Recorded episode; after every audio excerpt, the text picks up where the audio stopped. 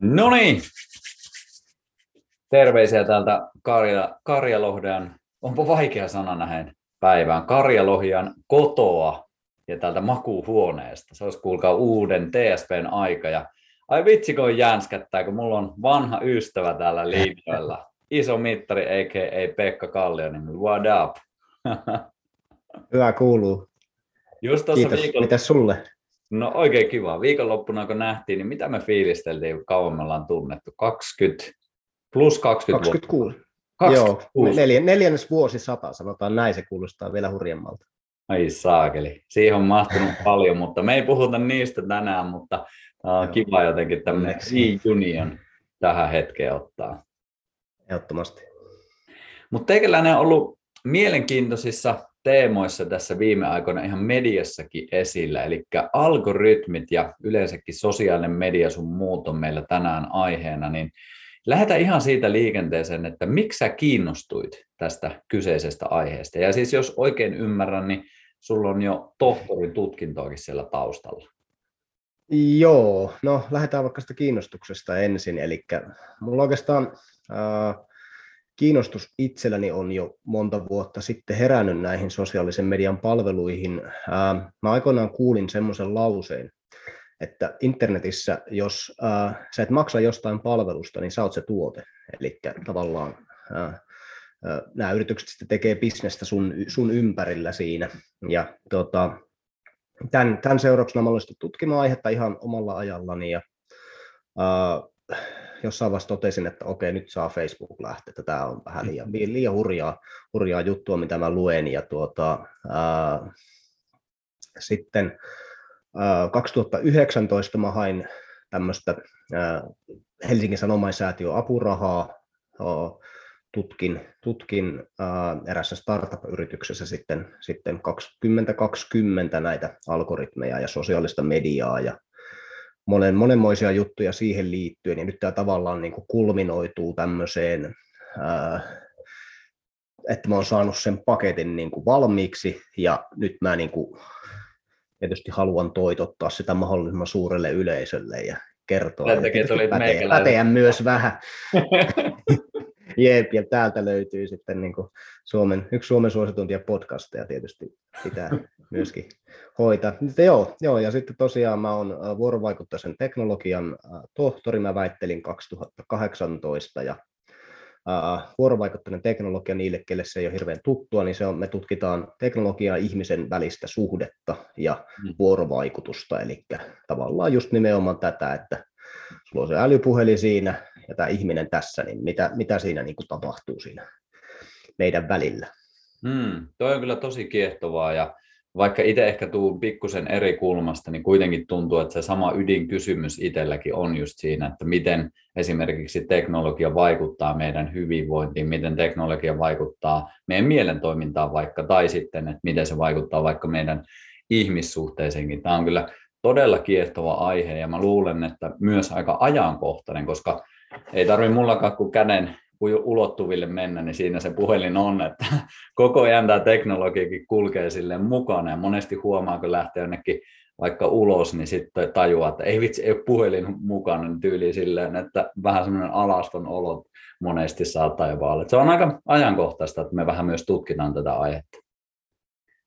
Joo, on samaa mieltä siitä ja kyllähän se niin kertoo, luvut kertoo karua faktaa siitä, että jos me katsotaan yli sata kertaa puhelinta päivässä ja vietetään sen ääressä monta tuntia, niin onhan se, onhan se hurjaa tavallaan, että mitä, mitä muita asioita vapaa-ajalla me tehdään niin paljon. Mm. Ja siis, niin, se tavallaan, se, ne on nyt hyvinkin kiinteä osa meidän arkea. Mm. Ja onko se tämä, tietysti aina myös kiinnostaa. Onko tämä ihan Suomessakin tämä tilasto, että me katsotaan joka päivä yli sata kertaa puhelinta? Mä oon nimittäin kuullut Jenkeistä ton monesti.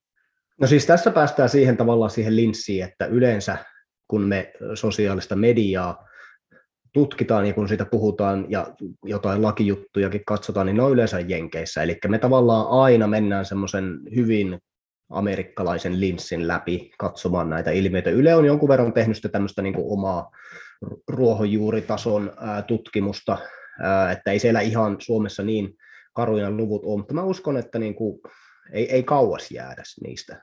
Mm. Ja itse joskus omaa puhelinkäyttäytymistä jonkun aikaa tutkin, niin kyllä ne, kyllä ne huolestutti. Että kyllä mullakin sinne, niin kuin, mä pyrin siihen, että se olisi alle kaksi tuntia, mutta se oli välillä vaikeaa. Mm. Mikä tietysti kertoo siitä, kuinka paljon sen teknologian kanssa ollaan tekemisissä. Kyllä, joo, ja itsekin huomasin just sen, että et ennen kuin sitä katsoi mitenkään numeroina sitä omaa käyttäytymistä, niin sitä jotenkin kuvitteli itselle, että no enhän mä edes paljon käytä, mutta sitten kun katsoi niitä lukuja, sille, että hetkinen, käytänkö mä mukaan näin paljon, että meillä myös mm. tuntuu, että se vähän hämärtyy se, että kuinka paljon me vaikka itse käytetään, että se ehkä jotenkin tuntuu, että kiva ottaakin vähän semmoista tsekkausta, että on se sitten vaikka, että montako tuntia siellä päivittää viettää tai joku muu tuommoinen selkeä mittari, niin vähän selkeytyy myös se, että kuinka paljon sitä oikeasti itsekin käyttää. Joo, ja mä voisin, mä kokeilin, mä olin yhdessä kokouksessa, se kesti äh, noin kaksi tuntia. Mä pistin, mulla oli, mulla oli kynä, ja mulla on nykyään aina muistio ja kynä, että mä, mä en niin menisi liikaa sitten puhelimen maailmaan. Ja mä pistin aina vi, äh, tukkimiehen viivan sitten, kun mä ajattelin, että nyt pitäisi katsoa puhelinta. Niin sen kahden tunnin aikana mä ajattelin sitä 12 kertaa. Joo. Että siis tämmöisiä niin kuin pieniä leikkejä voi kokeilla, tai tämmöisiä ajatus, ajatusleikkejä, että miten, niin kuin, kuinka usein se, siitä on tullut semmoinen alitajuntainen prosessi, me ei sitä aktiivisesti ehkä enää mietitä, eli kun, jos nyt mietitään niin kuin aivoissa, meillä on aivokuorella tämmöisiä niin kuin tietoisia prosesseja, niin se on ehkä mennyt jo tuonne vähän syvemmälle aivoihin, sinne niin, kuin niin sanottu liskoaivo-osioon, missä me niin kuin alitajuisesti tehdään jotain. Kyllä.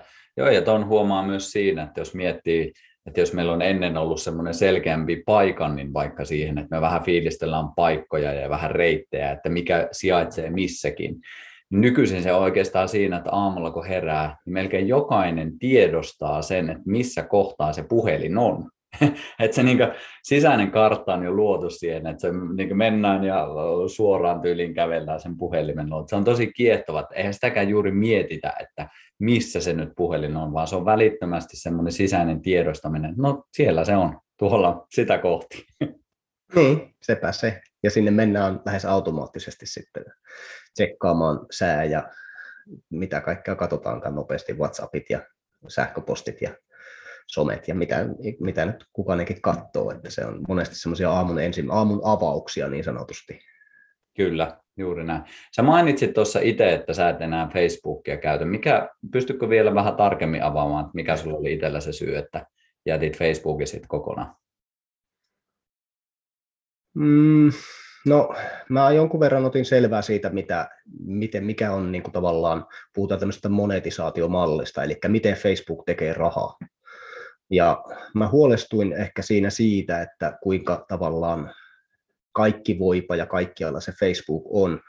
Että siis Facebookin äh, tiedonkeruhan ei rajoitu siihen, että sä oot Facebookissa tai Instagramin samoin myös, vaan jos sä meet vaikka sanotaan Helsingin Sanomien sivuille, niin Facebook tietää sen, Instagram tietää sen.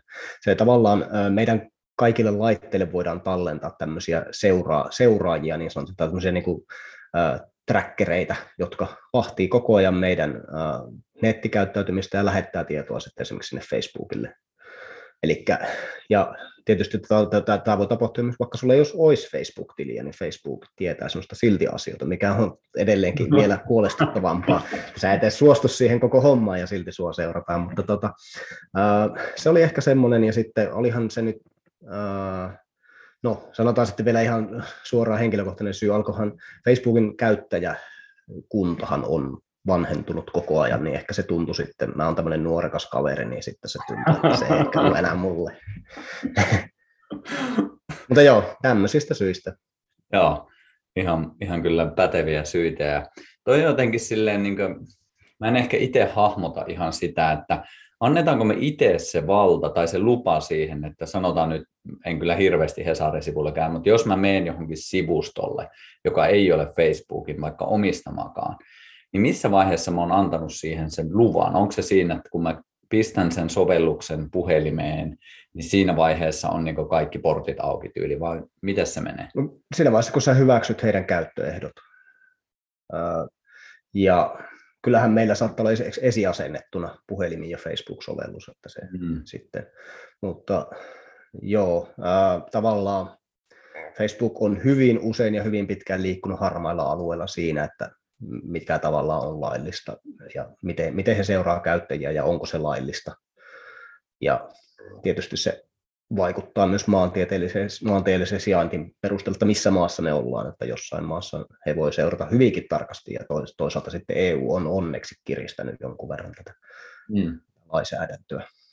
Mitkä sä näet tässä niin uh, niin eniten uhkakuvina, jos miettii sitä, mä oon kuullut myös monen sanova sille, että seuratkoon vaan, että mä annan kaiken dataa, että tulee pahan tarkempaa sitten sisältöä itselle, niin mä oletan, että sulle ei ole ihan samanlainen näkökulma. No siis tavallaan jo on ja ei, koska siis se, että ihminen, totta kai ihminen, jos haluaa antaa sitä tietoa käyttöön, en mä siis kohdistettu mainontahan voi olla hyvä asia. Se, että me saadaan jotain täysin irrelevantteja mainoksia, jotka ei yhtään liity meihin, että mulle mainostetaan vaikka jotain päältä ajattavia ruohonleikkureita, niin tavallaan siis se, että mikä liity niin kuin tavallaan minun elämään millään tavalla, niin onhan se tietysti, se voi olla jopa ihan mukava, että meille mainostetaan jotain, mistä me voitaisiin tykätä. Ei se, se, eihän se välttämättä ole huono asia, mutta tavallaan se, että se, se ei välttämättä ole se ainoa asia, se kohdistettu mainonta, mihin sitä dataa kerätään. Että siis esimerkiksi Facebookilla tämä Cambridge Analytica, tämmöinen oli yritys kuin Cambridge Analytica, joka keräsi 87 miljoonaa amerikkalaisen tiedot ja käytti niitä sitten Donald Trumpin vaalikampanja hyväksi ja Brexit-äänestyksen hyväksi, hyväksi. Eli siis tekivät tämmöistä niin kuin profilointia ja kohdistivat sitten mainontaa tämmöisiin potentiaalisiin, esimerkiksi äänestäjiin ja ihmisiin, jotka voisivat olla niin kuin kiinnostuneita. Tavallaan se on, tämä on, onhan tämäkin mainontaa, mutta tavallaan se, että me voidaan kysyä ihmisiltä, haluatko sä olla valitsemassa Donald Trumpia 2024. Mä veikkaan, että aika moni sanoo, että no en välttämättä.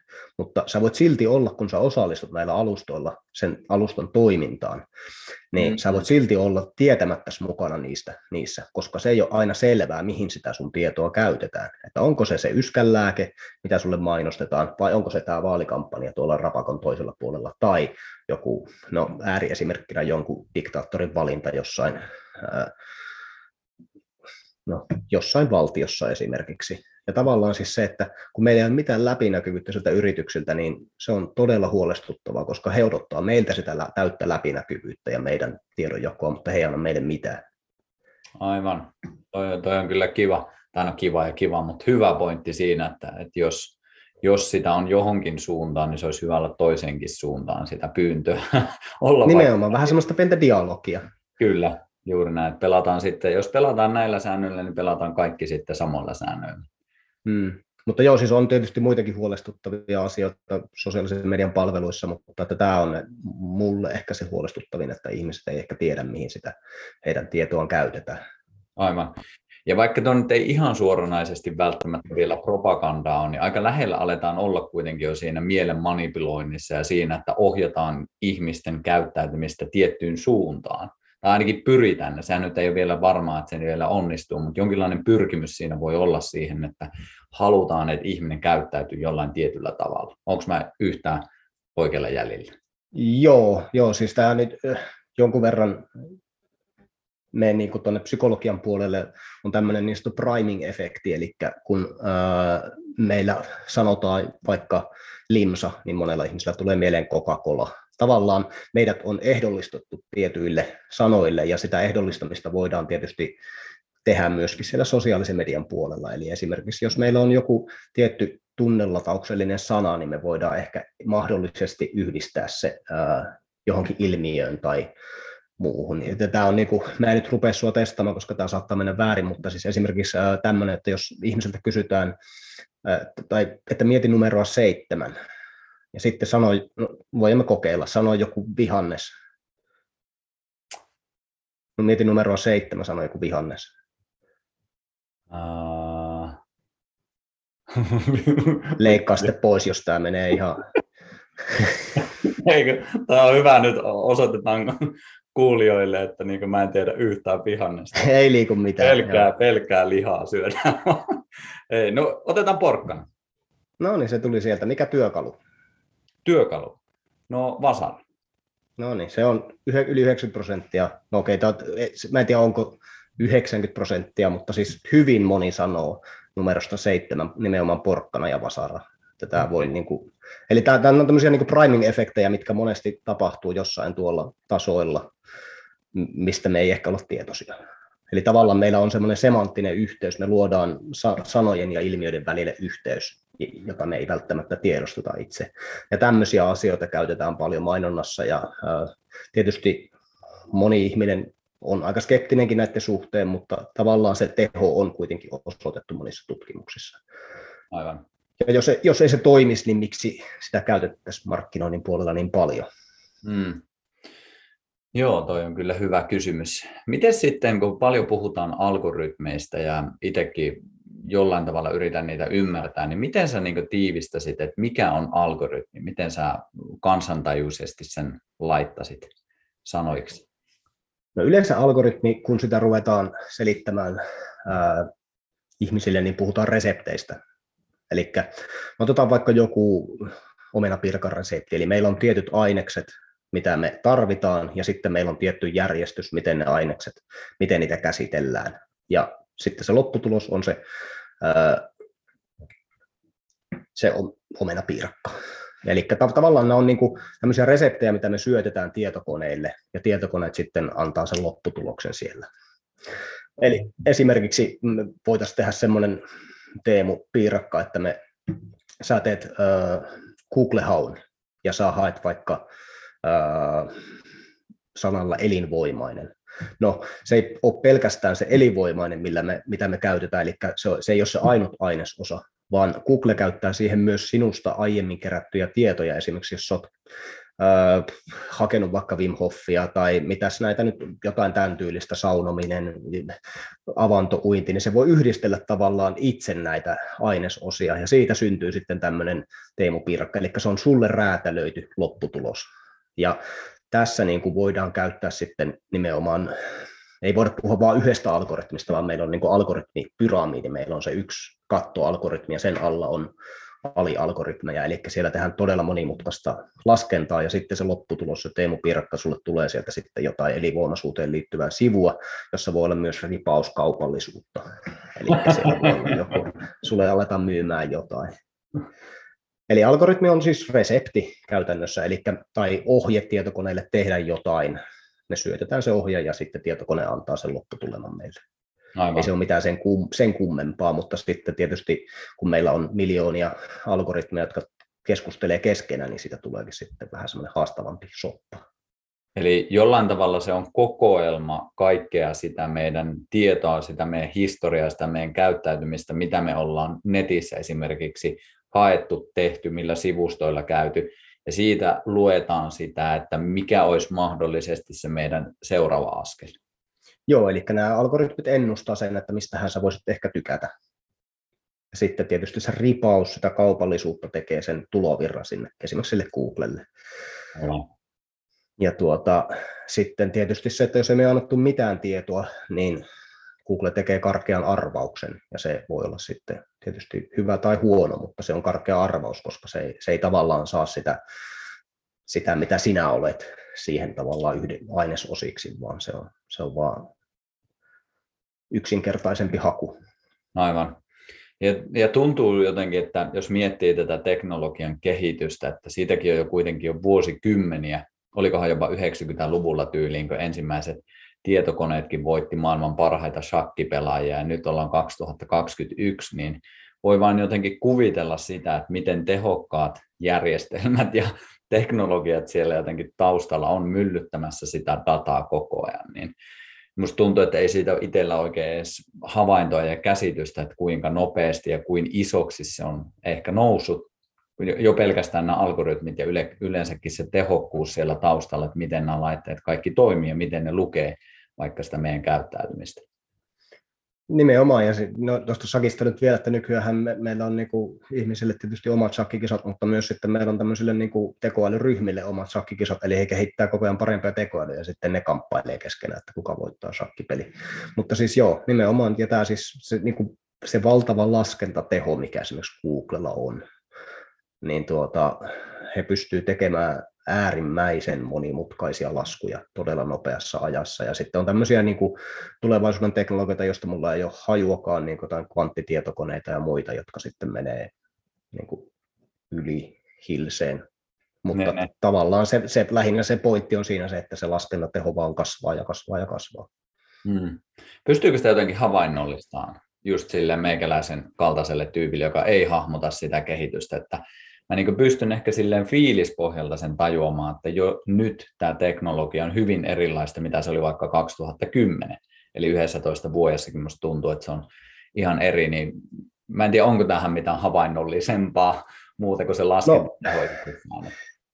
No joo, kyllä se niin tekoälyn puolelta voi havainnollistaa niin, että nykyään meillä on niin kuin, nämä algoritmit ei välttämättä ole ihmisten kehittämiä. Eli nämä algoritmit, me sitä puhutaan nyt koneoppiminen, eli kone oppii itse toiminnastaan. Vähän niin kuin ihminen oppii, jos me aletaan harrastamaan jotain, me harrastetaan koko ajan sitä, niin kuin käydään vaikka viikoittain tanssitunneilla tai jossain, niin tavallaan me kehitytään siinä. Mutta tietokone tekee sitä 24-7 jatkuvasti, ne tavallaan oppii siitä tekemästään. Ja äh, nämä sitten kehittää nämä algoritmit itse itseään. Eli tavallaan se ihmiselementti poistuu sieltä ja nämä tietokoneet tekee sen itse. Me poistetaan siitä se ihminen välistä. Ja nyt on jo olemassa tällaisia niin kuin algoritmeja ja, ja järjestelmiä, joita ihmiset ei enää ymmärrä, koska ne on niin paljon niiden tietokoneiden muokkaamia. Ja tämä on, tämä on jo nyt todellisuutta ja se tietysti korostuu vielä jatkossa. Eli meillä voi tulevaisuudessa olla valtavia järjestelmiä, joiden toimintaa ei ihmiset enää ymmärrä aivan todella alkaa menemään skifikamaksi sille, että kuka nämä sitten omistaa, että kenen omistuksessa ne on vaikka tollaiset, joita ihminen ei enää ymmärrä?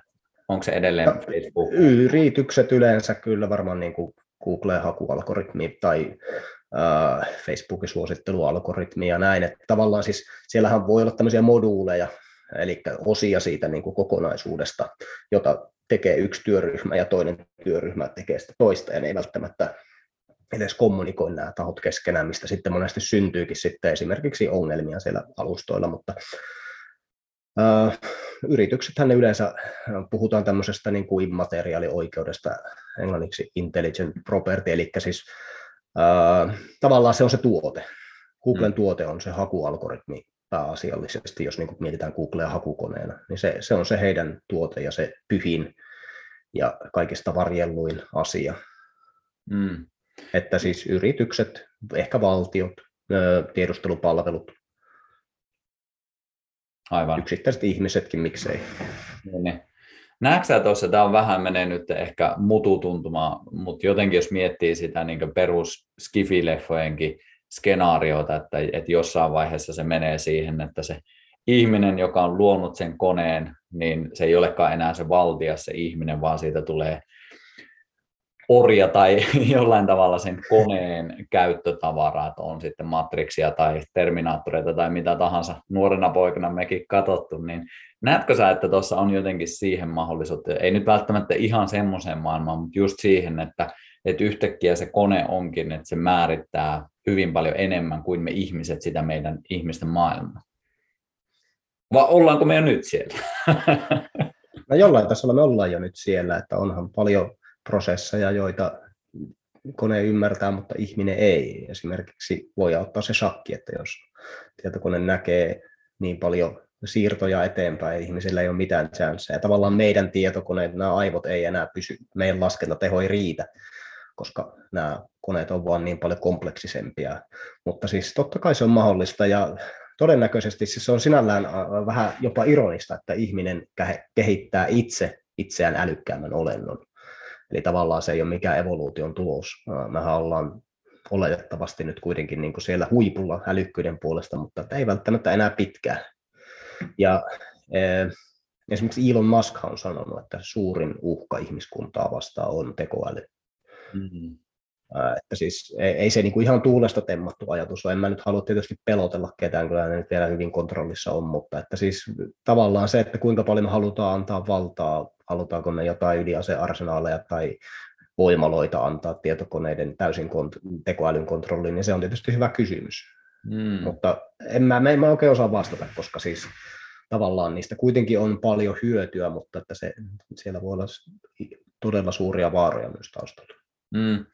Joo, ja en itsekään tietenkään mitään havaintoa, että mitä ja mihin se voi mennä, mutta jotenkin vaan itsellä sellainen fiilis, että tällä hetkellä me eletään sellaista ajanjaksoa, että ihminen luottaa kuitenkin niihin koneisiin, niin koko ajan ulkoistetaan enemmän ja enemmän. Ja jos mä vaikka lähden autolla ajamaan, no ensinnäkin se, että mulla on se auto, millä mä ajan, ja sitten mulla on, niin että mulla ei tarvitse itsellä sitä osoitetta muistaa, että mä laitan sen Google Mapsin viemään mut sinne paikasta A paikkaan B. Et se on niin koko ajan se luotto siihen, tai se, että tehdään haastattelua, niin tämä on koneen välityksellä ja pistetään kohta podcastiin, se on pilvipalvelun kautta sun muuta, että koko ajan niin enemmän ja enemmän mä luotan siihen, että tämä teknologia hoitaa tätä mun arkea, että ihan näissä pienissä mm. asioissa, niin musta tuntuu mm. jotenkin, että mun fiilis on se, että ei me olla ihan tosta vaan siitä luopumassa. Että nyt kun me on löydetty näin kivoja vempeleitä, jolla on kiva leikkiä ja tehdä kaikenlaista mukavaa, niin vaikka siellä olisi joku, vaikka se olisi pienikin potentiaalinen tuommoinen uhkakuva, mutta se, että luovunko mä tässä hetkessä tästä kivasta, niin tuskin. Tämä on vaan mun fiilis, enhän mä tiedä, mutta se jotenkin näyttäytyy siltä, että me tykätään asioista, jotka helpottaa meidän elämää hyvin paljon. Totta kai, ja siis niistä on tullut niin integraalinen osa meidän elämää, että meillä on tosi vaikea niistä luopua. Jos sä mietit tavallaan, meillä tulee paljon uutisia esimerkiksi siitä, että WhatsAppin käyttö kannattaisi lopettaa, koska se ei ole enää turvallinen lainausmerkeissä tavallaan, että sieltä, sieltä menee dataa sitten niin kuin Facebookiin ja Instagramiin ja tavallaan nämä alustat kes, neuvottelee keskenään. Sitten äh, sanotaan, että okei, tässä olisi teille tämmöinen alusta, mikä on turvallinen. No, mitä ei tapahdu? Ihmiset jää WhatsAppiin, ne ehkä pari viikkoa, viikko saattaa siitä räyhätä jollekin kaverille, että nyt mä vaihan siihen toiseen ja sitten kukaan ei kuitenkaan vaiha. Mm. Tavallaan ne, niistä on tullut niin, ne on niin, me ollaan saavutettu se kriitte, tai nämä yritykset on saavuttanut sen kriittisen massan ja näistä on tullut niin integraalinen osa meidän elämää, että me ei enää olla valmiita luopumaan niistä. Me ei haluta, se on liian iso uhraus tavallaan. Me uhrataan sosiaalinen piiri, me uhrataan, että jos mä lähden Instagramista, niin mä en näe enää kavereiden päivityksiä, tai jos mä lähden WhatsAppista, niin mä en enää voi pitää yhteyttä tähän ryhmään, tai niin kuin tavallaan siis se, että se on, on, no, niistä, on, niistä on tullut osa meitä. Mm. Vähän niin kuin, että meidän pitäisi amputoida osa itsestämme. Tämä on tosi kärkevä esimerkki, mutta voi jopa ihan päteä joihinkin ihmisiin, että se on niin tavallaan dominoiva osa sitä meidän arkea, että se luopuminen tuntuu todella pahalta. Mm.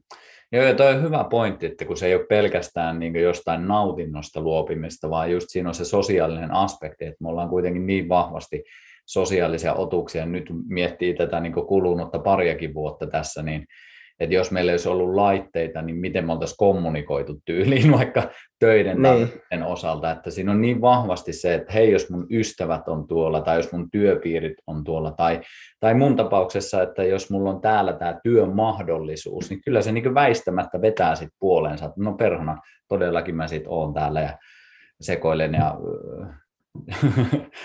heitän huonoa juttua tässä alustalla, koska ihmiset on jo täällä, eli se sosiaalinen vetovoima on jo hmm. olemassa siellä. Saanko mä esittää sulle kysymyksen? Totta kai, anna mennä. Kuinka vaikeita sun työ olisi ilman sosiaalisen median alustoja?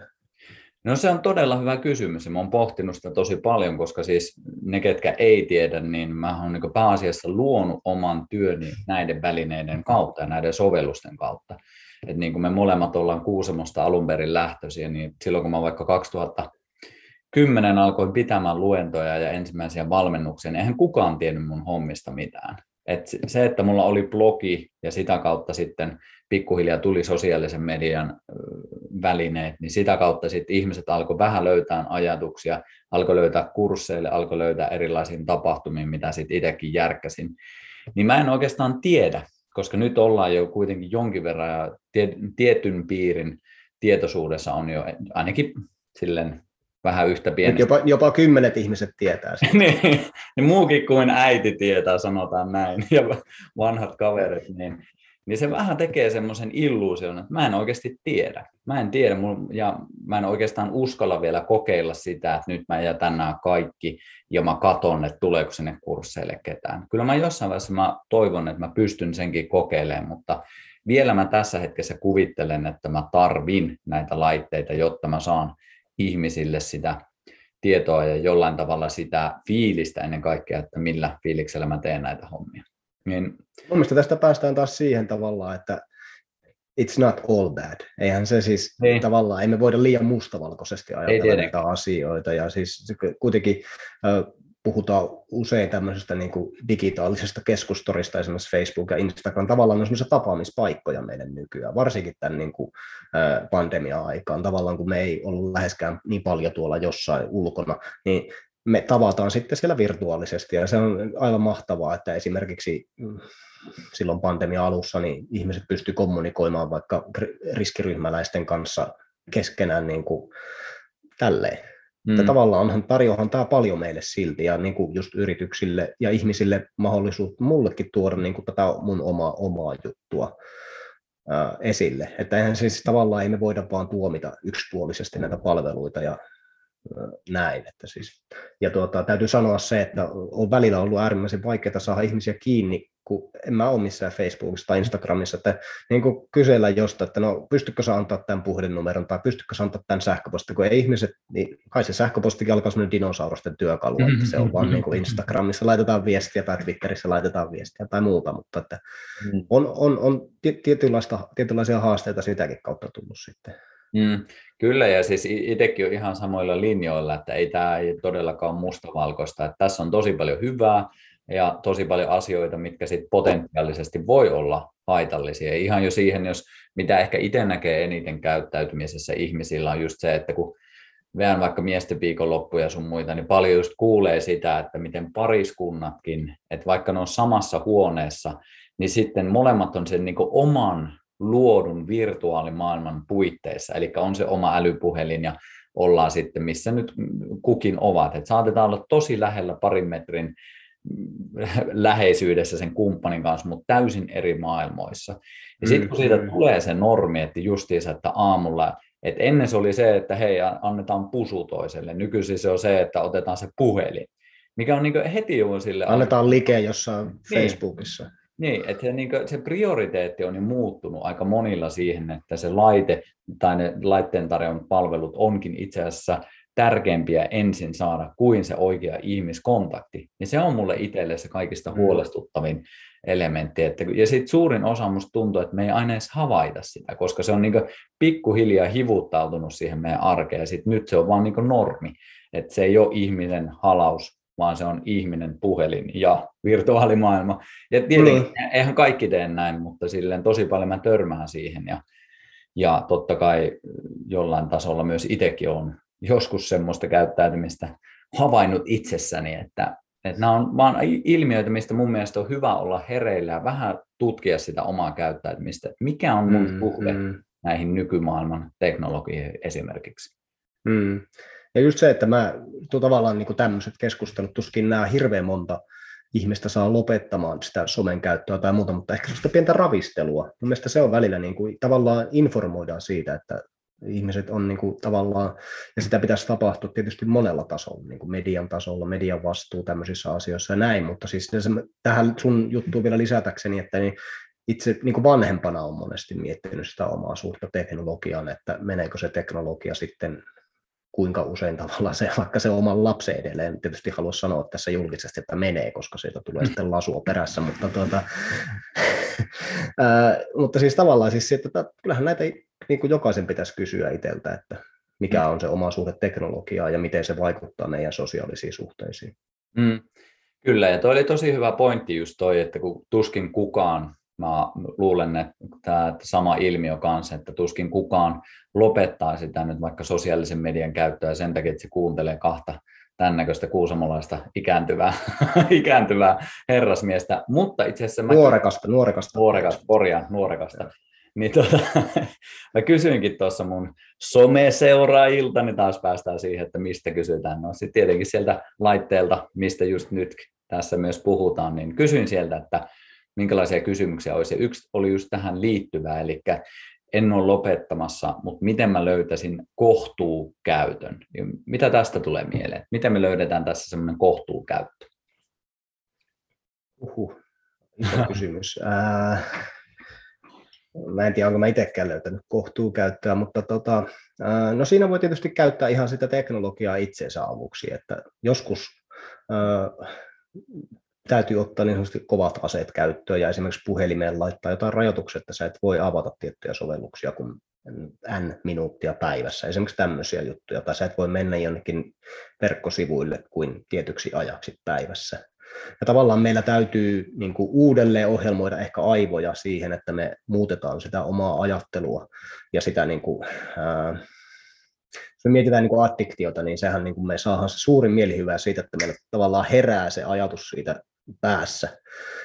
Ei, ei, ei se itse tekeminen, vaan se, että me päätetään tehdä jotain, niin se on se tavallaan tutkitusti se, mikä niin vapauttaa kaikista eniten niitä kaikkia hyvän olon hormoneja siellä niin tuota, tavallaan meillä täytyy ehkä vähän uudelleen ohjelmoida, ohjelmoida itseämme ja siinä voi sitä teknologiaa käyttää hyväksi tietysti sitten, jos uskaltaa ottaa kovat aset käyttöön, niin tota, ihan rajoittamalla sitä käyttöä, tai sitten vaikka pitämällä just tämmöisiä niin päiväkirjoja tai tarkkailla sitä aikaa, koska sekin tietysti aina järkyttää, jos ne ajat on aivan uskomattomia, että sä oot neljä tuntia puhelimella päivässä tai jotain vastaavaa, niin onhan se, onhan se niin kuin tavallaan mitä sä sillä ajalla voisit tehdä muuta. Mm. Tavallaan. Sieltä löytyy aika nopeasti sitten semmoisia niin aika shokeraavia lukuja ja statistiikkoja mm. ihmisille. Mutta että addiktio se on, eihän se, sitä, se pitää myös hoitaa semmoisena, että ja se voi olla todella vakava addiktio. Mm, kyllä. Tämä on totta, vähän, vähän tämmöistä pelolla, pelolla pelaamista, mutta en, en mä niin näe sitä mitenkään muuten itse. Mm. Joo, ja siis mun mielestä vaan niin asiaahan se on, että kyllä mä uskon, että moni kuulija itseni mukaan lukee, niin kyllähän sen tunnistaa, ja mun mielestä t- sä tuossakin hyvin niin avasit sen esimerkiksi, miten dopamiini toimii, että dopamiini yle, yleensä niin sekoitetaan siihen, että se on se mieli hyvä, mikä tulee sitten, kun me tehdään jotain, vaan enemmänkin se dopamiini on just se, joka saa meidät tekemään. Eli se on se niin ensimmäinen impulssi, se on se motivaatio siihen, että nyt mä otan sen puhelimen, koska sieltä kuuluu se piip. Sitten kun mä käytän mm. sitä itse sovellusta, niin ei se ole edes enää niin nautinnollista, vaan just se, että kuin vahva se halu on avata se tietokone tai laittaa se puhelin päälle sun muut, niin ainakin itsellä on ollut tosi tärkeää havainnoida sitä, että ei vitsi, että niin kuin, pystynkö mä olemaan sinut tämän impulssin kanssa. Ja ihan siihen, koska sehän niin impulsiivisuus liittyy sit hyvin moneenkin tämmöiseen käyttäytymiseen, missä me mennään vaikka ruokaan tai alkoholiin tai päihteisiin sun muuhun, niin se impulssi itsessään se on se kaikista haasteellisin. Ja se on ollut tosi kiehtovaa ainakin itsellä ollut sille fiilistellä sitä, että aa, mä tuun tietoiseksi tästä impulssista. Nyt mulla sisällä niin herää tämä valtava impulssi niin painaa sitä niin nautintonappia tuhat kertaa tyyliin putkeen, niin pystynkö mä hengittämään, pystynkö mä niin tässä vaiheessa katkaisemaan sen mun käyttäytymisen. Koska sitten mm. jos mä menen siitä yli, niin sitten se voi olla, että kymmenen minuuttia myöhemmin mä jossain ihan muualla, enkä mä edes muista, että mistä se lähti liikenteeseen. se on semmoinen mm. loputon lumipalloefekti myös, mutta jos mä pystyn siihen ensimmäiseen impulssiin havainnoimaan se, että ah, ai vitsi, sieltä se tulee taas, pakottava tarve toimia, niin pystynkö mä olemaan sinut tämän kanssa. Enkä, siinä, enkä sano, että tämä on nyt se juttu, että miten sitä kohtuu käyttää, mutta tämä on itsellä ollut semmoinen tosi tärkeä, että mm, tuun mm. tietoiseksi siitä, että Aa, taas tulee. Tai niin kuin sä kirjoitit tuossa aiemmin, että sä siellä kokouksessa, mitä 12 vai 14 kertaa olit miettinyt sitä, niin toi on just sitä samaa prosessia mun näkövinkkelistä, että tulee tietoiseksi siitä, että miten se sun systeemi toimii liitoksissa vaikka tähän teknologiaan. Pitkä monologi, mutta tuli mm, joo, joo, joo, ja mä sanoisin vielä yhden jutun, mikä voi auttaa, on auttanut mulla on meditointi. Mm. Se, että mä ankkuroidun joka päivä tietyksi ajaksi tähän niin kuin nykyhetkeen. Ja just se, että se, se antaa, mulle on antanut semmoisen kyvyn myöskin tavallaan ankkuroitua siihen niin kuin hetkeen, kun se pam, pamahtaa sieltä se virike, että nyt, nyt mennään, nyt lähdetään sinne kuule virtuaalisiin maailmoihin. Niin tavallaan tämmöisiä niin kuin tiedostavia prosesseja, niin nehän on äärimmäisen tehokkaita tai avannossa käyt vähän pulahtamassa tai jotain siis tämmöistä niin kuin, tavallaan luonnollista Kyllä. Siis me voidaan opettaa ja opetella käyttämään aivojamme eri lailla. Ei siinä ole, se on ihan tietysti ihan luonnollista, kaikki sen tietää ja se on. Ja, mutta että, se, että halutaanko me, niin se on ehkä se kysymys. Kyllä, juuri näin. Pakko vielä tuosta vähän voisi jutella, koska nyt jos miettii tätäkin aikaa, niin niin kuin varmasti olet itsekin hyvin tietoinen, niin nuo algoritmithän luo tosi paljon myös semmoista niin vähän, ainakin näen näistä hyvin vahvaa vastakkainasettelua, että on tämä puoli, otetaan nyt vaikka klassisena, hyvin ajankohtaisena, että nämä tyypit ottaa piikiä nämä ei ota piikkiä. Sitten jotenkin tuntuu, että kasvotusten, kun näitä keskusteluita käydään, niin harvoin niissä on semmoista niin vahvaa tunnelatausta. Mutta sitten kun mennään netin puolelle, niin sitten tuntuu, että se on aivan semmoinen räjähtänyt kenttä. Ja jos, korjaa, jos on väärässä, mutta ainakin oma kokemus on siitä, että tällä hetkellä aika monesti se algoritmi tuntisi tukevan sitä, että jos siellä on joku äärimmäinen mielipide, on se mi- mihin suuntaan tahansa, eikä tarvi olla edes tämä asia, tämä vaan tämmöisenä esimerkkinä, että sitten kun sulla on se äärimmäinen mielipide, niin se nousee se näkyvyys, ja sitten se menee jotenkin silleen useammalle ihmiselle, että siitä tulee sitä kommunikaatiota, tulee sitä enemmän aikaa vietetään sen topikin tai sen palvelun äärellä. Onko yhtään oikealla jäljellä? Joo, mä siis ensin tarkennan, puhutaan me jäykkäkouristusrokotuksesta.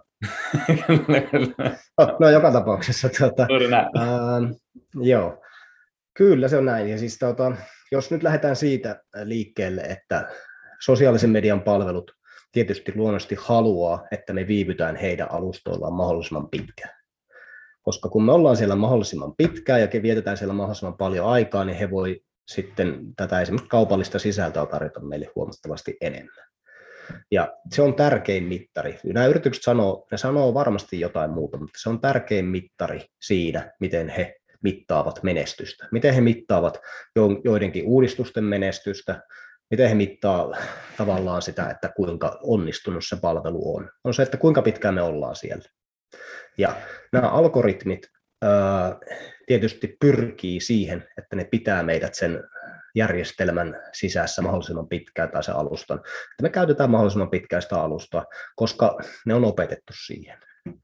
Ja niistä on tullut todella tehokkaita siinä. Eli nämä algoritmit koko ajan tarkkailee sitä omaa toimintaansa, ne tarkkailee sitä sun äh, tavallaan yksilön kontekstissa, eli Teemu, kun se surffailee, niin Teemu on katsonut tämmöisiä sisältöjä, mutta myös sitten isommassa kontekstissa, eli äh, Teemun tyyliset ihmiset, 100 000, 100 miljoonaa ihmistä on nauttinut tämmöisestä sisällöstä, jolloin, me tarjota, jolloin nämä palvelut tarjoaa juurikin semmoista sisältöä sulle. Ja sitten siinä on tietysti se, että nämä on monesti tunnepitoisia sisältöjä, koska tu, mm. perustunteet herättää meissä vahvan semmoisen vietin Esimerkiksi viha on todella vahva semmoinen, että jos me, jos me suututaan jostain sisällöstä, niin se herättää meissä semmoisen vahvan reaktion luonnollisesti, ja tavallaan sitten algoritmi tajusi, että okei, nyt tämä kaveri ää, suutuspäissään nauttii tästä sisällöstä pitkään, joten me tarvitaan samanlaista sisältöä, tai ehkä jopa jotain voimakkaampaa. Hmm. Jolloin me tavallaan koko ajan ajaudutaan kauemmas käyttäjä A ajautuu tänne suuntaan, käyttäjä B ajautuu toiseen suuntaan, mikä polarisoi tietysti.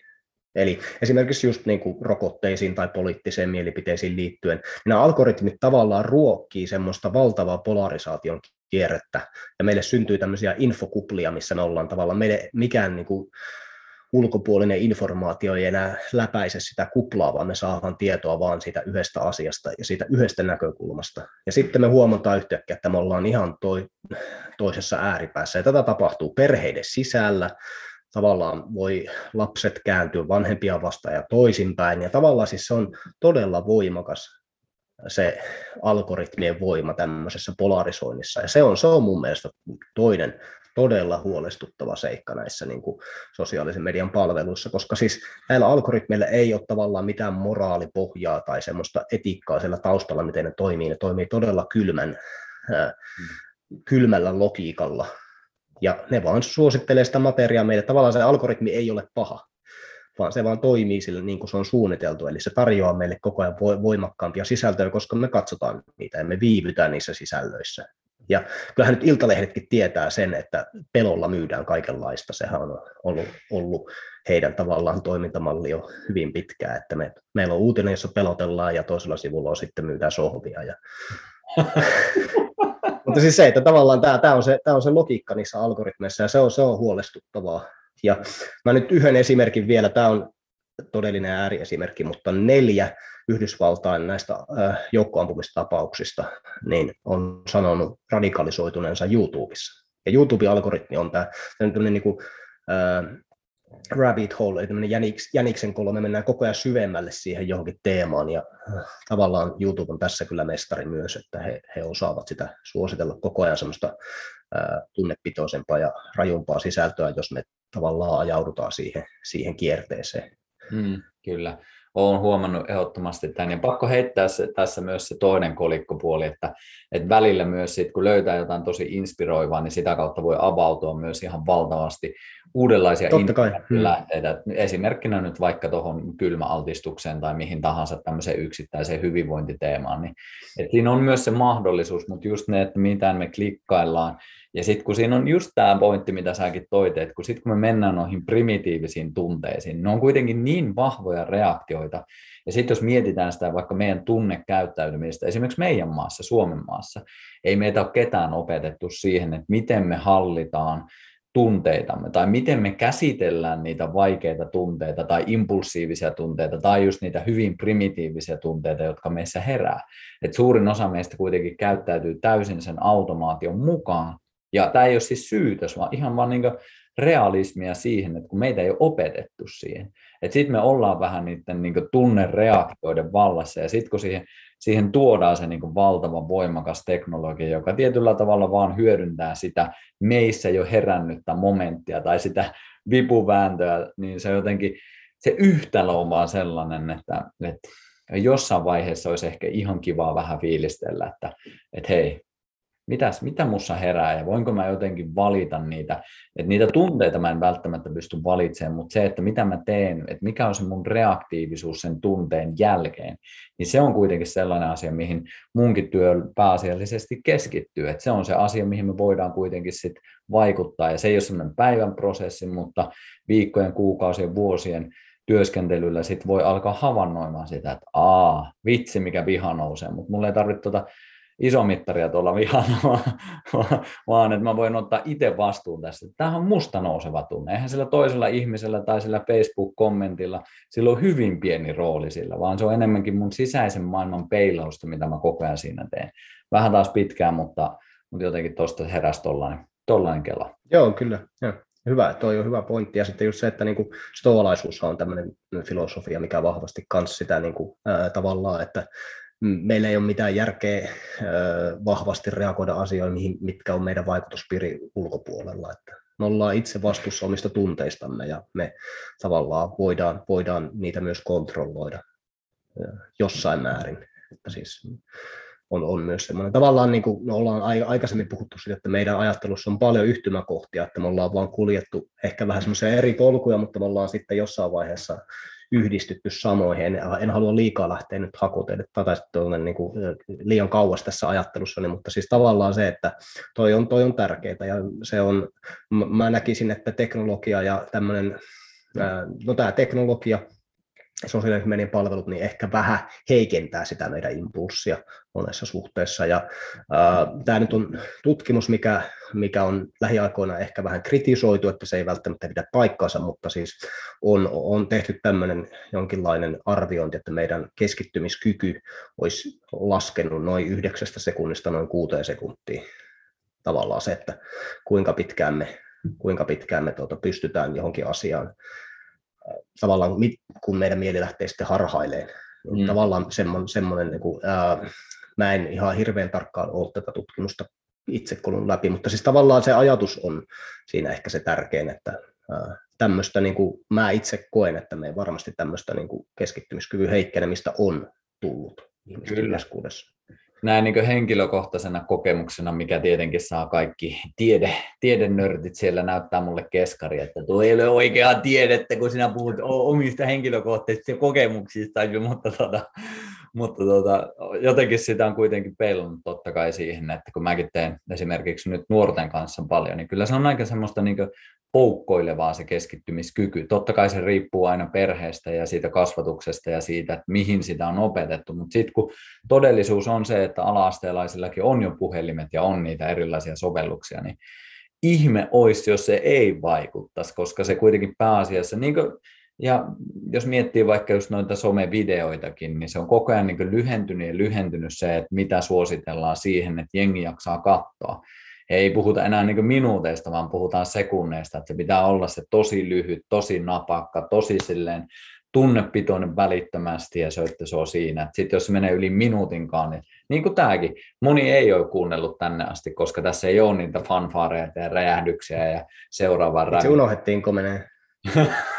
Laita jotain efektejä. Ei, ei ole vara. Filttereitä. Eikä, ota, Joo. ota. Pistetään tuosta. Noin. Okei, okay, budjetilla näköjään mennään. No joo, mutta siis joo, ja siis onhan TikTok siitä hyvä osoitus, sovellus. Niille, kelle se ei ole tuttu, niin siellä on tämmöistä niin kuin lyhyttä videomateriaalia todella, todella niin kuin kompaktissa muodossa ja äärimmäisen suosittu yli miljardi käyttäjää kuukaudessa, että se on, se on siihen varmasti ihan syysä, miksi se on niin suosittu. Hmm. Että sehän keskittyy nimenomaan tuommoiseen niin kuin lyhytmuotoiseen videomateriaaliin. Hmm. Ja sitten kun me ollaan kuitenkin, niin aivot pystyy just mitä oli, säkin tuossa aiemmin puhut, että me pystytään uudelleen ohjelmoimaan eri asentoon aivoja tai se ennen kaikkea sitä meidän käyttäytymistä, niin ihan samallahan tavallahan me nyt tehdään tuon teknologian kanssa, että me opetetaan itsellemme esimerkiksi vaikka sitä niin lyhyempää keskittymistä sen sijaan, että me kehitettäisiin vaikka sitä pidempää keskittymistä. Että me koko ajan niin ohjelmoidaan itseämme myös sen teknologian kautta uuteen käyttäytymiseen. Mm, ehdottomasti, ja siis tota, just ää, uutisartikkelit on keskimäärin lyhentynyt hirveästi. Ja tavallaan semmoinen niin long form journalismi on dramaattisesti menettänyt suosiotaan, koska ihmiset ei, ne haluaa sen semmoisessa tiiviissä paketissa sen informaation. Ja ää, varmasti jos monelta kysyt, niin tämä johtuu siitä, että he ovat niin kiireisiä, mutta eihän todennäköisesti se ei pidä paikkaansa, vaan se on vaan se, että me meidän ajatukset monesti alkaa sitten harhailla, jos se sisältö, meidän tavallaan huomio karkaa siitä sisällöstä jonnekin muualle helposti. Me aletaan miettiä, että no mäpä tsekkaan WhatsAppin, mäpä tsekkaan Facebookin, onko mulle joku laittanut kommenttia, onko tullut tykkäyksiä Instagramiin. Tavallaan siis se, että meillä on niin monta semmoista juttua, mitä me, meillä voi herätä sieltä teknologian kautta mieleen, niin meidän ajatus alkaa sitten harhailee.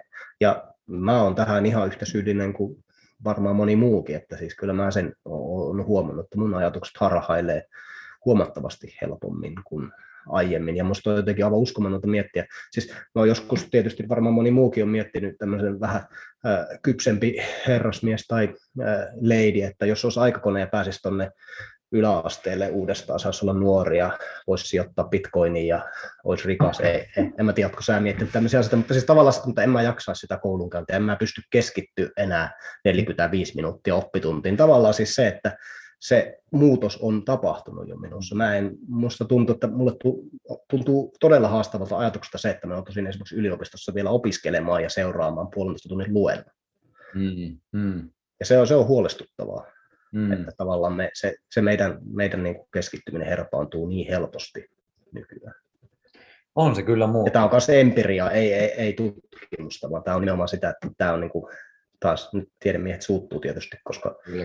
ei ole tutkittua tietoa, vaan tämä on mun mielipide nimenomaan nörtit siellä. No joo, mutta kuitenkin. Joo, joo, mutta hyvin, hyvin kyllä ajankohtaista ja mun mielestä tosi tärkeää.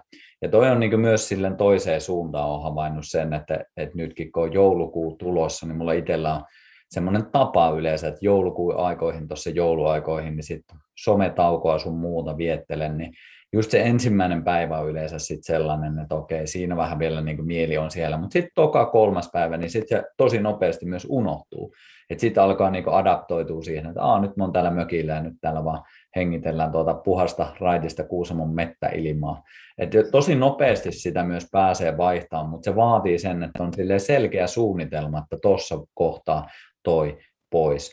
Ja se on ainakin nyt, jos palaan itsekin siihen aiempaan kysymykseen, siihen kohtuukäyttöön, mikä tietenkin on aina yksilöllistä ja jokainen määrittelee sen, mitä se kohtuu itse asiassa edes on sille yksilölle itsessään, mutta itse ainakin huomannut sen, että jos mulla on vaikka tarve, että hei nyt mä haluan olla vähän pois näistä vaikka Instagramin hommista sun muusta, niin se ei riitä, että mä lokkaan itseni ulos, koska se on äärimmäisen helppoa kirjaudu sisään, yksi napin painallus, mä taas sisällä siellä.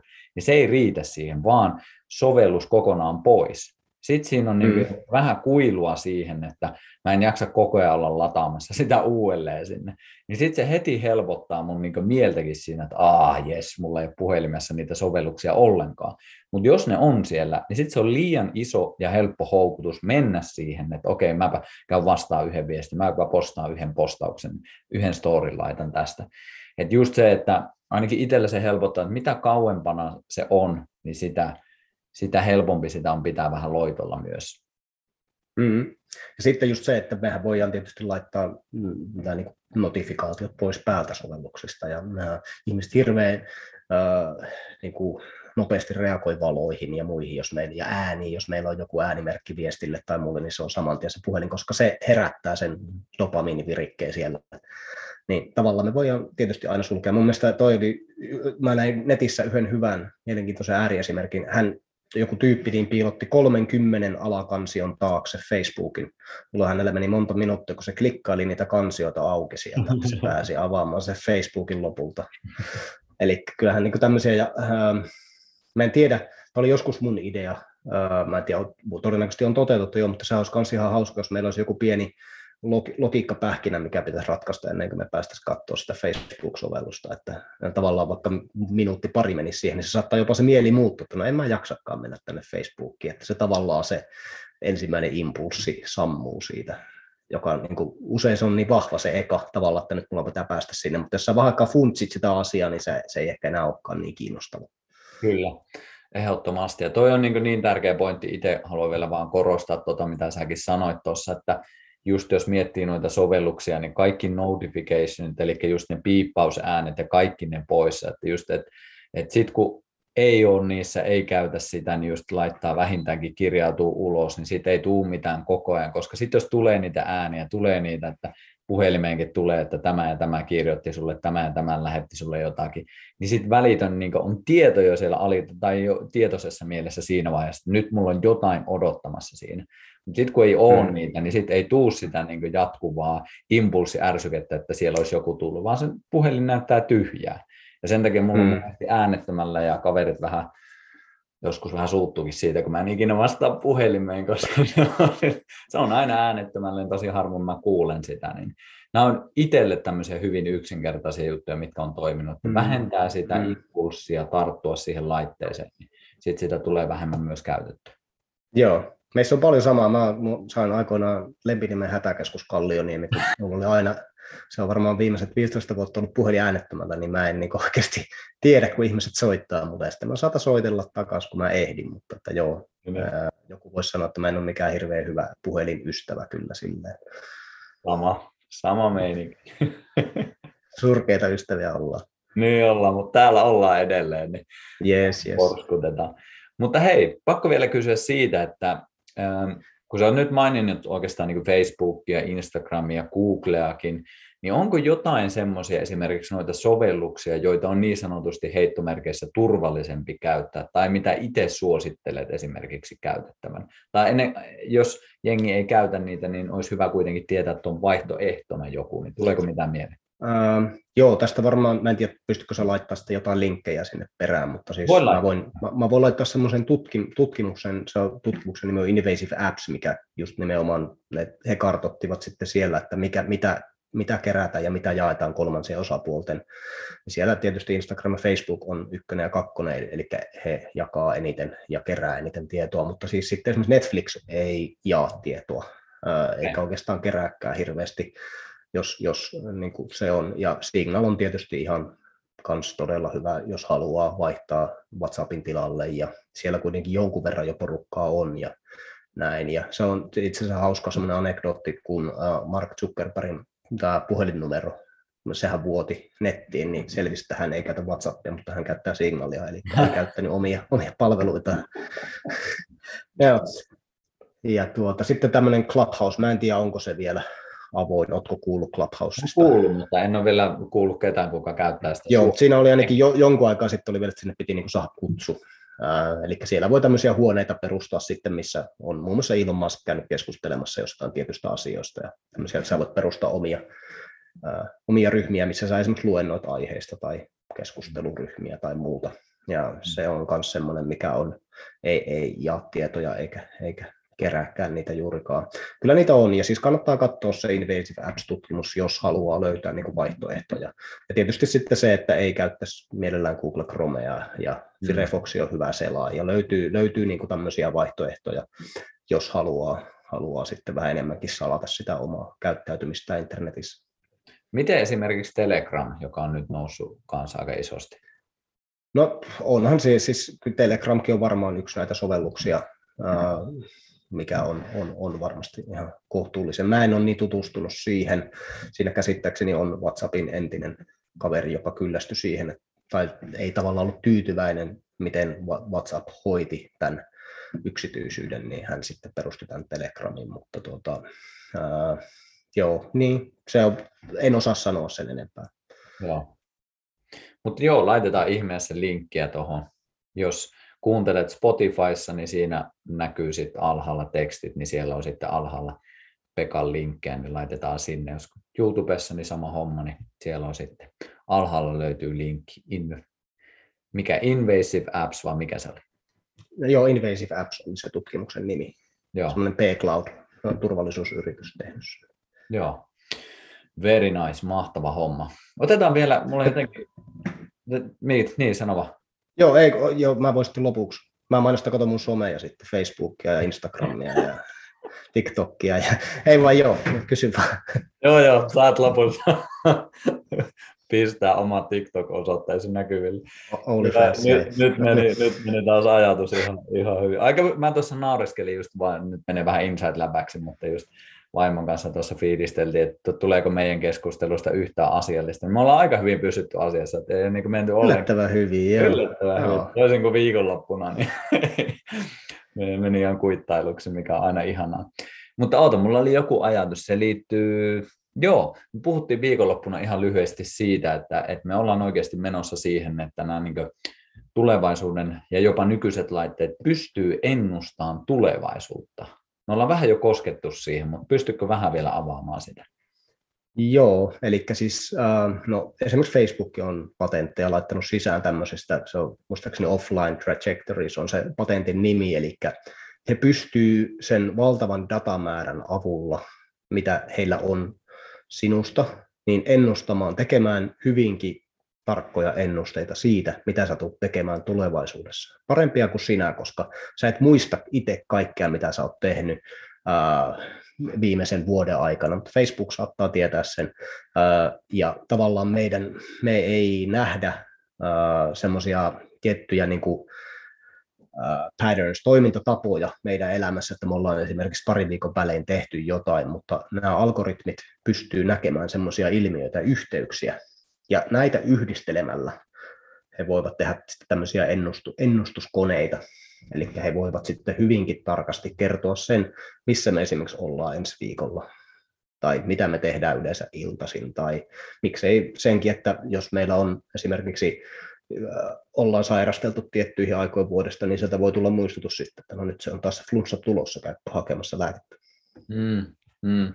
Joo, ja toi on mun mielestä myös hyvä jotenkin, kun moni esimerkiksi tieteellinen tutkimushan tehdään, tai ei moni, mutta niitäkin suuntauksia on, että tehdään kyselylomakkeen kautta, että ihmiset joutuu niin itse kirjoittamaan, että mitä ne on vaikka syönyt tai mitä ne on juonut tai mitkä on ollut vaikka niiden elintavat, niin se on jotenkin mulle tosi semmoista, että niin hyvin semmoista hataraa, kun en mä muista edes, että mitä mä tein kaksi päivää sitten.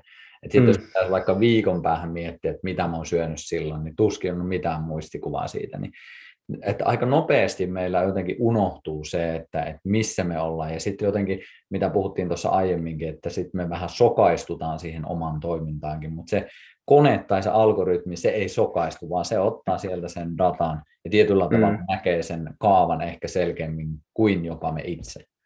Niin tavallaan, siis kun siellä on niin, monta, niin teho, paljon tehokkaampi tietokone monessa suhteessa, tai on ja ei, mutta tavallaan me, me, me ei ehkä osata omaa tietokonetta käyttää niin tehokkaasti, ja se ei ole, niin kuin, se ei ole järkevää ihmiselle muistaa jotain tuommoisia, ei sillä, siitä, siitä ei tavallaan tule mitään hyötyä evolutiivisessa mielessä, mutta tietokone sitten, siellä on rahamotiivina, niin tietysti sitten aletaan, niillekin, niistäkin tulee merkityksellisiä, ja näin esimerkiksi bonuskortithan sitä tekee paljon, ja jos sä käytät Google Paytä tai Apple Paytä, niin sinnehän tietysti kaikki sun ostokset menee, ja sitten jotain plussakorttia ja mitä näitä S-bonusta ja näitä, niin nehän tietysti kans pyrkii siihen, että he pystyisivät ennustamaan sun ö, ostoskäyttäytymistä, jolloin he pystyisivät tehdä taas hyviä ennustuksia siitä, että mitä sä ehkä tarvisit vielä sen kaiken muun tauhkan lisäksi, mitä sä ostat.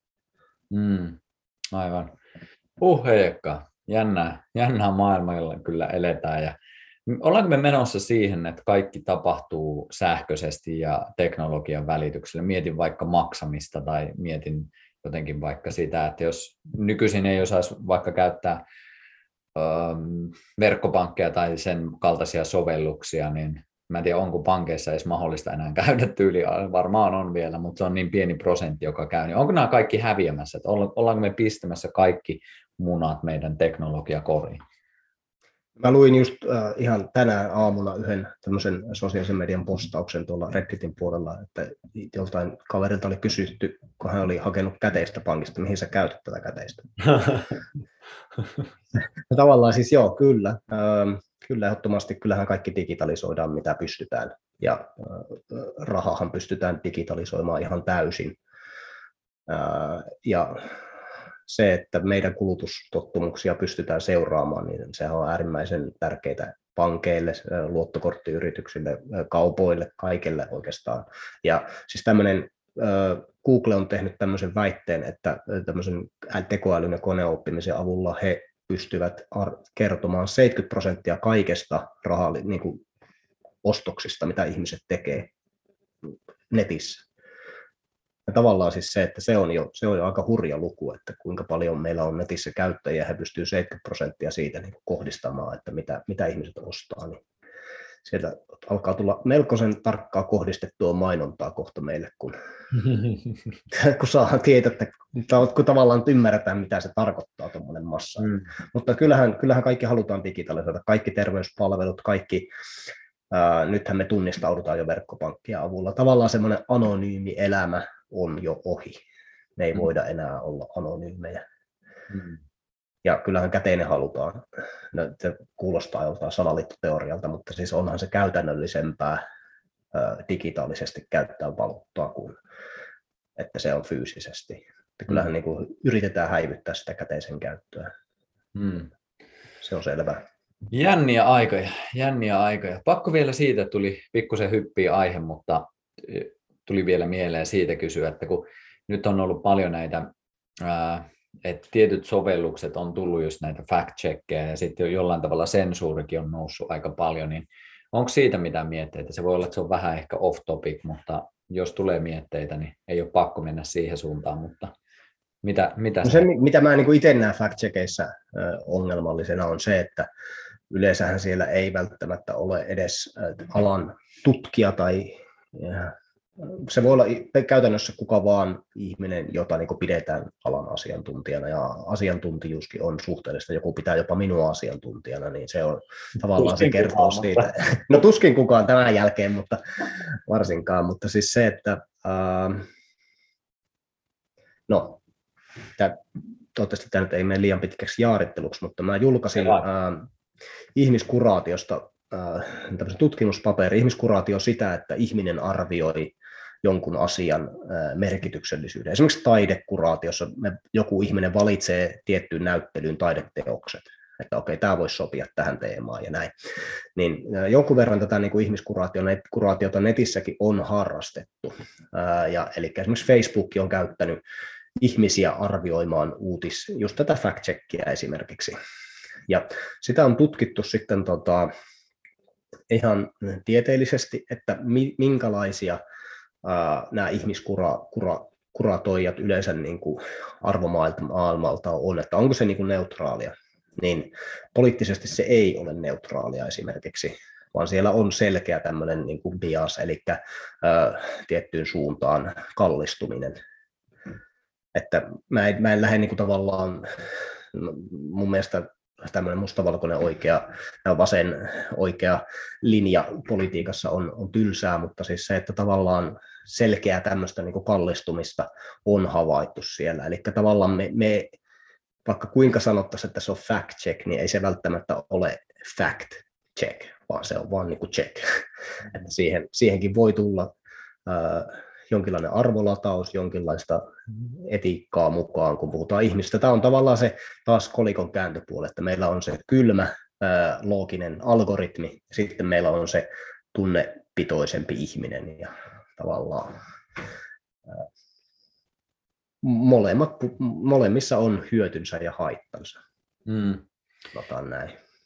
Joo, ja kyllä se loppupeleissä ihmiset tykkää kovasti siitä puhua, että että ajattelu, minun ajatteluni on neutraalia ja minä luotan näihin ja näihin faktoihin ja minulla ei ole tunneimpulsseja, mutta sitten kuitenkin, kun me jokainen ollaan homo sapiens linjastoon kuuluvia, niin se on kuitenkin aika vahvasti meidän uskomusmaailman määrittämässä meidän ajatuksen suuntaan, meidän tunne sekä se historia, mutta myös ne kokemukset, että mihin me ollaan samaistuttu, niin aika vaikea niitä on niin poistaa sieltä. Että kyllä ne on mm. niin ihan selkeästi jokaisella vaikuttamassa. Ja me, niin jokainen, meillä itse asiassa mun viime podcast oli just tähän, tähän vähän liitoksissakin, että miten me luodaan se oma todellisuus ja jokainen luo sit niistä omista näkökulmista ja se meidän luoma todellisuus on aina se, mitä me pidetään, että tämä on totta ja tämä on just se oikea, mikä, mitä todellisuutta mä elän, niin sitten jokaisella se on pikkusen eri. Että mm, on koska vähän... meille käsitystä muusta. Juuri Eihän näin. me voida Juuri tavallaan näin. tietää, minkälainen se toisen todellisuus on.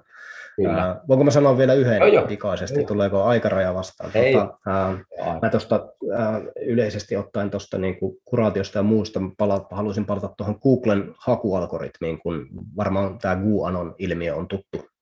Joo. Uh, ja sitten tämä tammikuun kuudennen tapahtumat, kun uh, ihmiset hyökkäsivät sinne, oliko se nyt valkoiseen taloon kuitenkin tänne, niin kuin, missä varapresidenttikin oli ja näin edespäin.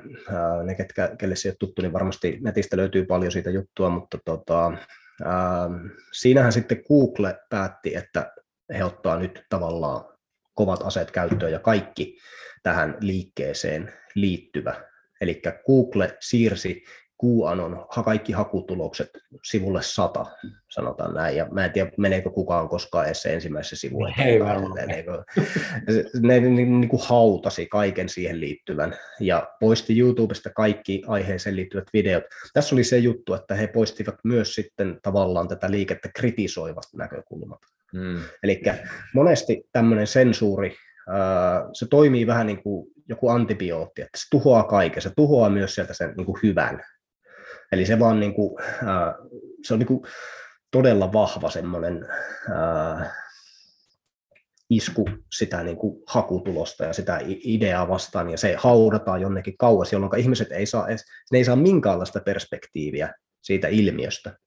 Ja tämä voi myös monesti johtaa siihen, että ihmiset, esimerkiksi salaliittoteoria teorioihin taipuvasti ihmiset niin kuin alkaa miettimään, sitten kehitellä uusia kuvia ja sitten ne hakeutuu ehkä tämmöisille, tämmöisiin paikkoihin, missä esimerkiksi tästä aiheesta keskustelua ja informaatio on vielä sallittua, jolloin sulle tulee todennäköisesti aika yksipuolinen kuva siitä ilmiöstä. Niin se on mun mielestä tava, aika huolestuttavaa, että Google voi käyttää tämmöisiä niin kuin ydinpommeja vaan, että ne tuhoaa kaiken tiedon saatavuuden, niin kuin, koska ne haluaa. Mm. Eli tulee tämmöisiä aika vahvoja reaktioita ja me ei saada ö, semmoista niin kuin monipuolista kokonaiskuvaa ilmiöistä, koska Google ei halua meidän saava sitä. Ja tämä on, tämä on ihan puhdasta spekulointia, mutta voiko olla, että Google on esimerkiksi itsensä kohdistuvaa kritiikkiä ää, sitten hauta, haudannut jonnekin. Mm. Tämä on ehkä semmoinen tutkimuksen paikka, mutta että ää, se tavallaan ihmiset ihmisten kannattaisi niin kuin miettiä sitä, kuinka voimakas taho se Google oikeasti on, koska se, se tavallaan se pitää kaikkea maailman tietoa vähän niin kuin vankinaan. Mm. He päättää, että ketkä pääsee mihin tietoon käsiksi ja mihin ei. Se on aika iso valta. Se on aika iso se valta. On. Ja täytyy sanoa niin inhimillisyyden nimissä, että jos se valta olisi itsellä, niin osaisinko toimia sillä tavalla, että se olisi kaikille tasavertaista? Tuskin en.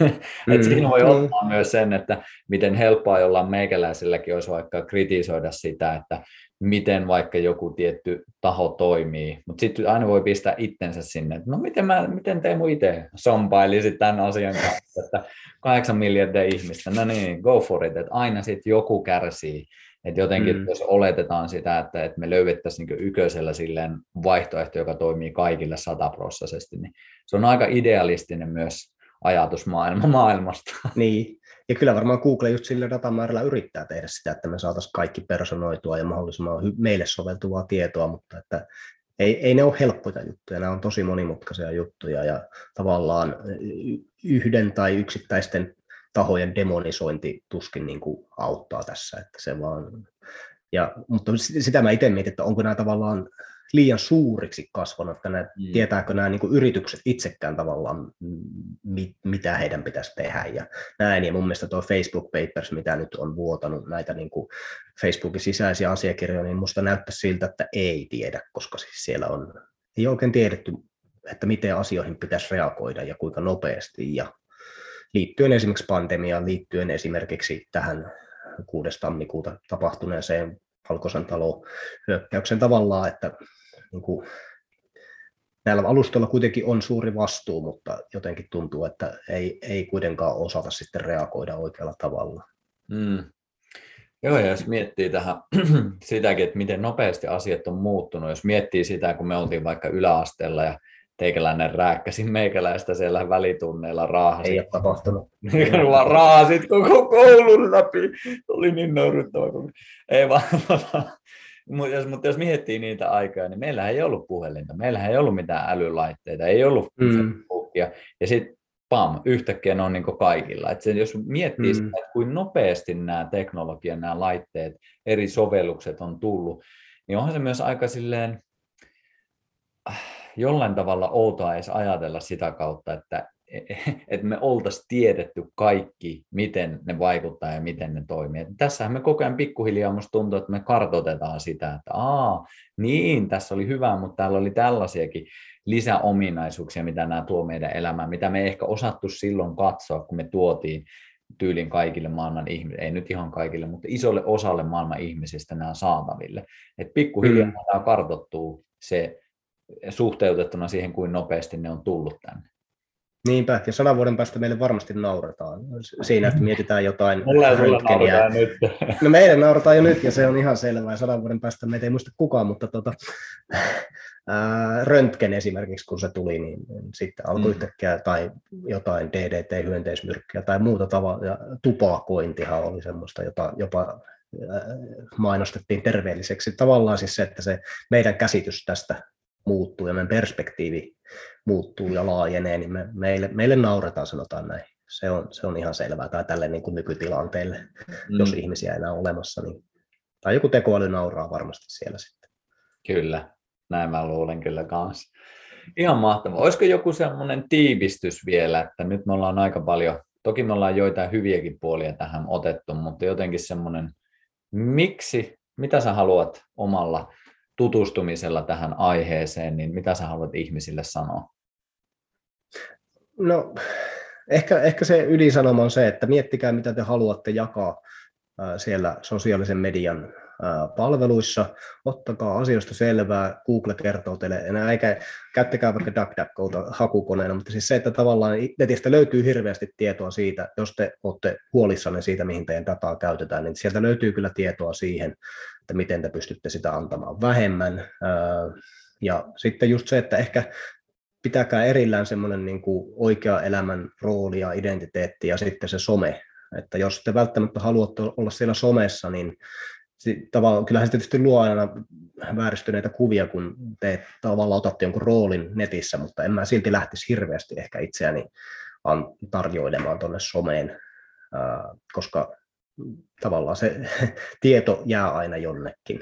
Mm. Ja, ja näin eteenpäin. Ja jos tämäkin nyt esimerkiksi YouTube, niin kyllähän sieltä nyt tietysti minusta taas saadaan hirveästi dataa irti ja sinusta myös Teemu, mutta siis tämä niin tiedostaminen on ehkä tärkeintä mun mielestä Ja tämä ei nyt ei tässä, tässä keskusteltu hirveästi niin kuin nuorten ja lasten käytöstä, mutta sieltä, siellä mä olisin erityisen huolissani mm. ää, niin kuin siitä ajankäytöstä ja sitten siitä, että minkälaisia, minkälaisia vaikutteita ihmiset, ää, lapset, nuoret saa sieltä netistä, TikTokista, Instagramista, Snapchatista, mitkä nyt on näitä suosituimpia nuorten keskuudessa. Mm. Todella hyvä tiivistys kyllä, ja tämä on jotenkin hauska, kun sulla ei ole siellä vissiin valoja päällä, niin pikkuhiljaa... Joo, tämä pimenee, joo. Ruutu alkaa silleen feidautumaan, niin tämä joo, on merkki nyt siitä, kun pikkusen näkyy silmät tuolla, jos joku videona, niin aika lopetellakin. Mutta yes. hei, tämä, mitä tuota, niin haluaisit, teikäläisen ainakin TikTokki, niin mistä se löytyykään? Joo, eli TikTokki OnlyFans on mulla ei valitettavasti ole mitään tota, sosiaalisen median palveluita erityisesti, mutta jos haluaa ottaa jossain asiassa yhteyttä, niin pekka.kallioniemi at tuni, t u n i.fi, eli se on mun, mun työsähköpostia. Toki, toki siellä vastailen sitten, jos herää jotain kysymyksiä ja tulee, jos tulee muuta, niin sieltä saa kiinni. Mahtavaa. Ja, Mä oon yli 200 ihmistä varmaan haastatellut jo elämäni aikana, ja sä oot varmaan ensimmäinen, jolta tulee sähköposti. Mä oon dinosaurus, joo, kyllä se näin menee, pakko myöntää. Todella inspiroiva, meikä ainakin tikkaile. Joo, ja jos sopii, niin laitetaan sekin tuohon linkkeihin alle. Niin... Joo, voi laittaa, joo. joo Kiitos rakas ystävä, tämä oli äärimmäisen hedelmällinen keskustelu, ja ei, ei sekoiltu liikaa eikä puhuttu kuusamoajoista, niin se on varmaan säästetään ne seuraavaan tapaamiseen. Yes. Tosi, tosi siistiä kyllä, kiva kun tulit ja nämä on itsellekin aiheita, mitkä kiinnostaa. Ja niin kuin sanoin tuossa alussa jo, että varmasti myös monia koskettaa, niin toivottavasti tästä jotain hedelmällistä sinne omaan arkeenkin, että ei se pelkästään mustavalkoista ole tämäkään aihe, vaan tätäkin on kiva laajentaa ja katsoa, että mitä kaikkea tähän liittyy. Niin mun mielestä äärimmäisen hyvin kyllä availit, niin kiitos tästä, veli hyvä. Yes. Kiitoksia. Se on moro nääs. Se on moro. Ja kuulijoille, jos dikkasit, niin laitahan kommenttia ja vinkkaa vaikka kaverille, joka koko ajan puhelimella hinkuttaa. Niin pistään tästä jakoon. Niin seuraavan kertaan. Morjens. Yes. Morjes.